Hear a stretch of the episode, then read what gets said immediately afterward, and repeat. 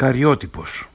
Ο όρος εισήχθη στην ορολογία της γενετικής το 1931 από τον Ουκρανό βοτανολόγο γενετιστή και πρωτοπόρο κυταρογενετιστή Γκριγκόρη Αντρέεβιτς Λεβίτσκι.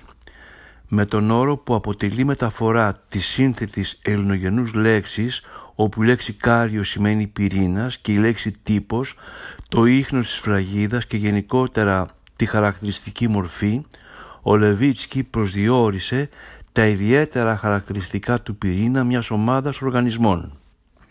Με την πρόοδο της κταρογενετικής ο όρος εξελίχθηκε ώστε να προσδιορίζει ειδικώς τον χαρακτηριστικό τύπο των χρωμοσωμάτων ενός είδους, δηλαδή τον αριθμό και τη μορφή τους, αλλά και τη φωτογραφική ή σχεδιαστική απεικόνισή τους.